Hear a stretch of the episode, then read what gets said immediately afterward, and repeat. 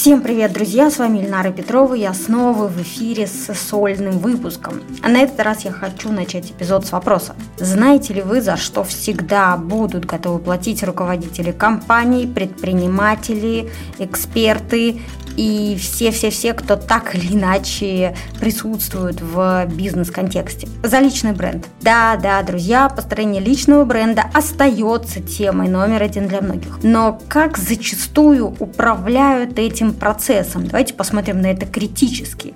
Как правило, ограничиваются фотосъемкой и рассказом в духе «мой путь к успеху». Но работает ли это? Друзья, ответственно заявляю, как человек, который начал раскачивать, развивать строить свой личный бренд, когда это еще не было мейнстримом, нет, это не работает. На длинной дистанции этот подход не является эффективным. 5-10 постов, 5-10 э, однотипных фотографий, и на этом все заканчивается так и не начавшись. Итак, в этом выпуске подкаста мы говорим о том, как системно развивать личный бренд и сделать его по-настоящему устойчивым. Я, Эльнара Петрова, более 10 лет нахожусь в публичном поле как предприниматель. 5 лет до этого находилась в публичном поле как журналист. Уже 9 лет веду подкасты, примерно столько же выступаю с лекциями. И, конечно, мне есть что рассказать вам на тему личного бренда и публичности. Убедила, надеюсь, что убедила. Тогда мы начинаем.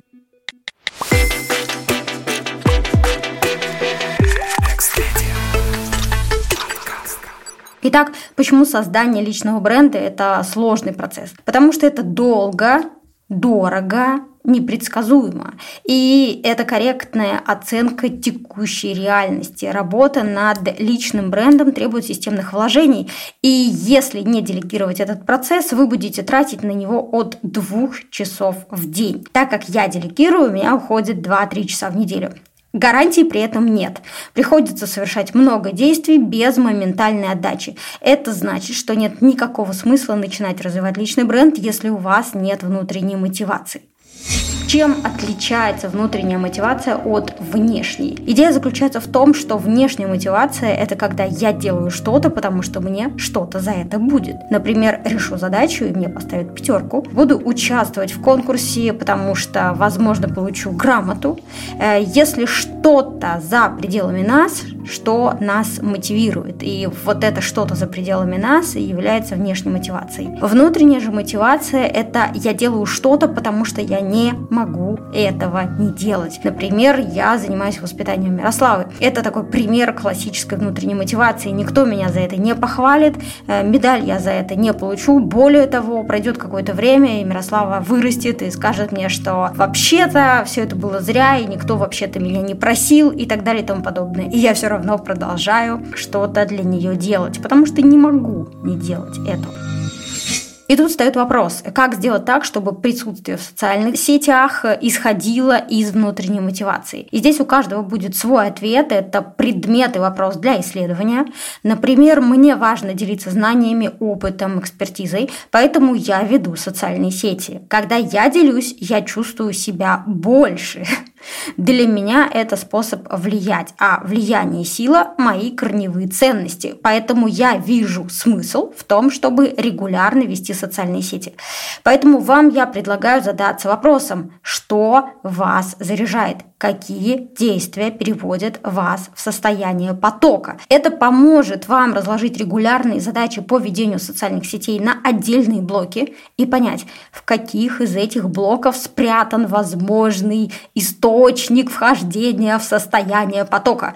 Кому-то, например, нравится раскладывать фотографии в ленту, чтобы было красиво да, это когда у меня замирает дыхание от того, как это красиво. Кто-то зависает, делая рилс с цветами, подбирая музыку, теряет счет времени, и в этот момент входит в состояние потока. Кто-то получает удовольствие от систематизации опыта и знаний, раскладывания кусочков информации по сохраненным папкам и тегам, и это тоже один из ключей к тому, как э, строить работу с личным брендом.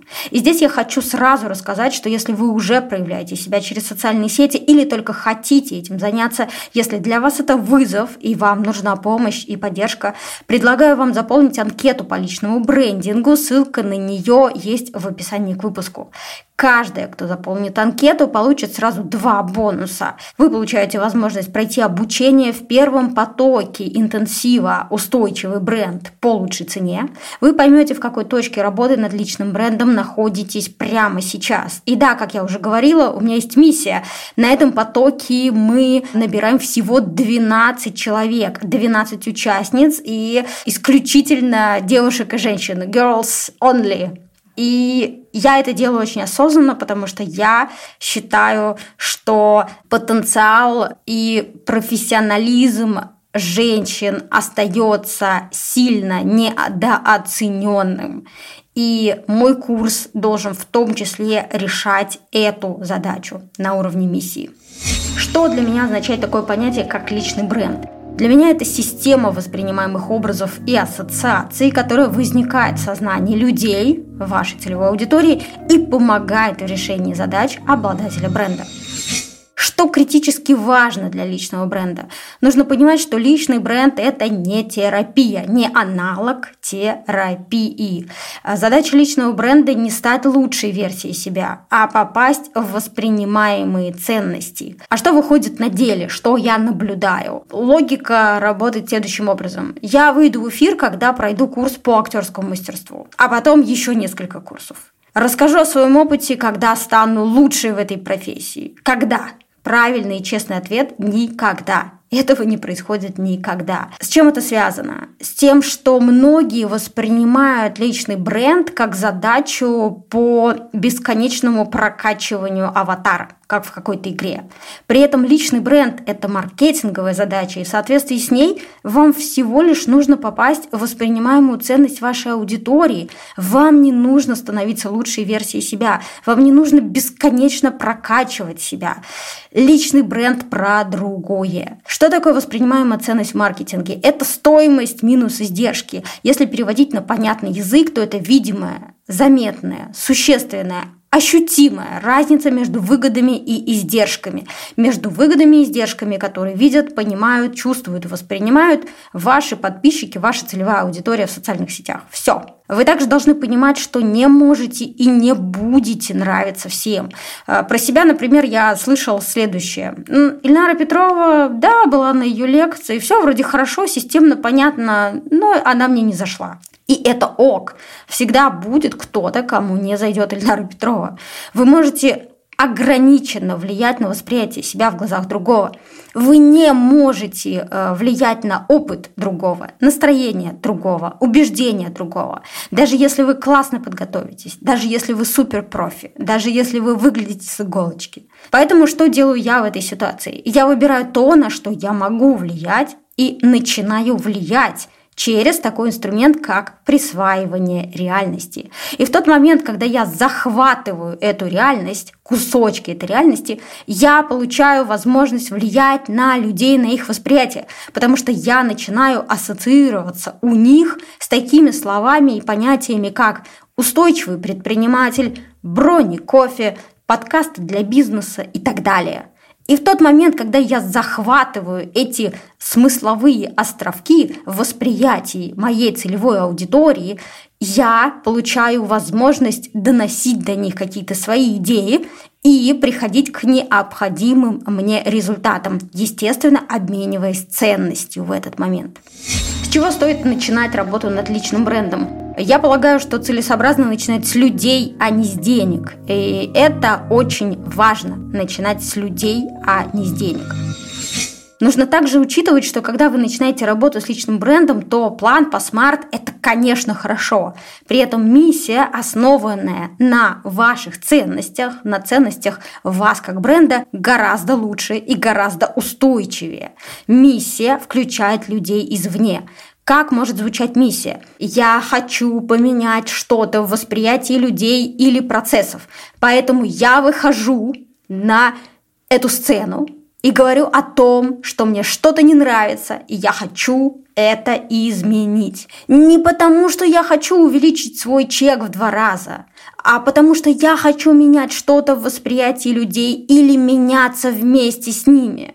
И так у вас открывается доступ к энергии сообщества, и уже эту энергию вы можете монетизировать, использовать для развития. Как формулируется миссия? Она начинается с высказывания «я убеждена, что». Я убежден, что если убеждения, как готовые формулировки, не приходят в голову сразу, это, кстати, нормально, тогда я рекомендую вам наблюдать, фиксировать и записывать. И это в итоге станет платформой для вашего личного бренда. В обычной регулярной речи мы также используем такие фразы, как «я убеждена», «я верю». И вот эти смысловые опоры в итоге и станут э, платформой вашего личного бренда. А теперь перейдем непосредственно к конкретным ответам на вопросы, которые интересовали вас по теме личного бренда. Можно ли делегировать задачи по прокачке личного бренда SMM-специалисту? Можно. Я делегирую. В тот момент, когда вы делите задачи по личному бренду на процессы, вы находите те процессы или те задачки, микрозадачки, которые вы можете делегировать. Например, готовить фотографии для ленты, готовить тезисы для публикаций и многое другое. Как найти свою целевую аудиторию? Я наверное, на первом этапе предложу не искать целевую аудиторию, а работать с той аудиторией, которая у вас уже есть. У вас уже есть аудитория. Вы не един, э, как перст. У вас есть друзья, знакомые, коллеги, знакомые знакомых и ваши текущие существующие подписчики в социальных сетях. Начните работать с ними у меня есть страх, что меня могут не понять, когда я что-то э, публикую в социальных сетях. Что мне делать? Здесь я рекомендую исследовать этот страх. От чего вас защищает этот страх? Какие скрытые выгоды у вас есть в тот момент, когда вы продолжаете бояться? Что произойдет, когда вы прекратите бояться? Что вы приобретете, когда вы прекратите бояться? А дальше вам нужно понять, при каких условиях вы будете понимать, что вас понимают. То есть, что является для вас критерием понимания. И дальше я рекомендую вам эти практические критерии понимания использовать при написании постов в социальных сетях. Здесь, э, как вы, наверное, поняли, я использую два подхода. Это коучинговый подход, когда мы исследуем тему через вопросы. И дальше я уже предлагаю э, переносить результаты вот этого коучингового исследования в практическое поле для того, чтобы э, готовить контент для социальных сетей.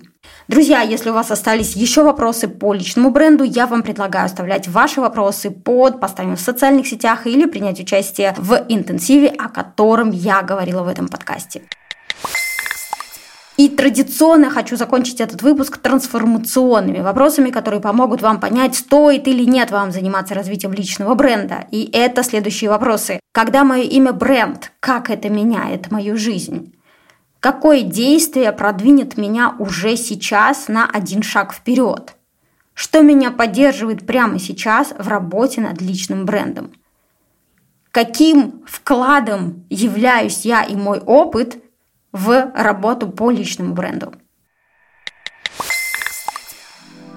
Я с вами не прощаюсь, друзья. Пишите комментарии, задавайте вопросы, поднимайте волнующие вас темы под этим выпуском и на страницах в социальных сетях. Ставьте звездочки и лайки, рекомендуйте к прослушиванию своим друзьям и коллегам. И подписывайтесь, пожалуйста, на мой инстаграм, где вы найдете еще больше решений в отношении денег, работы, самореализации, бизнеса и других важных сфер жизни. Ссылки на социальные сети вы найдете в описании к этому выпуску. Спасибо, друзья. Остаемся на связи.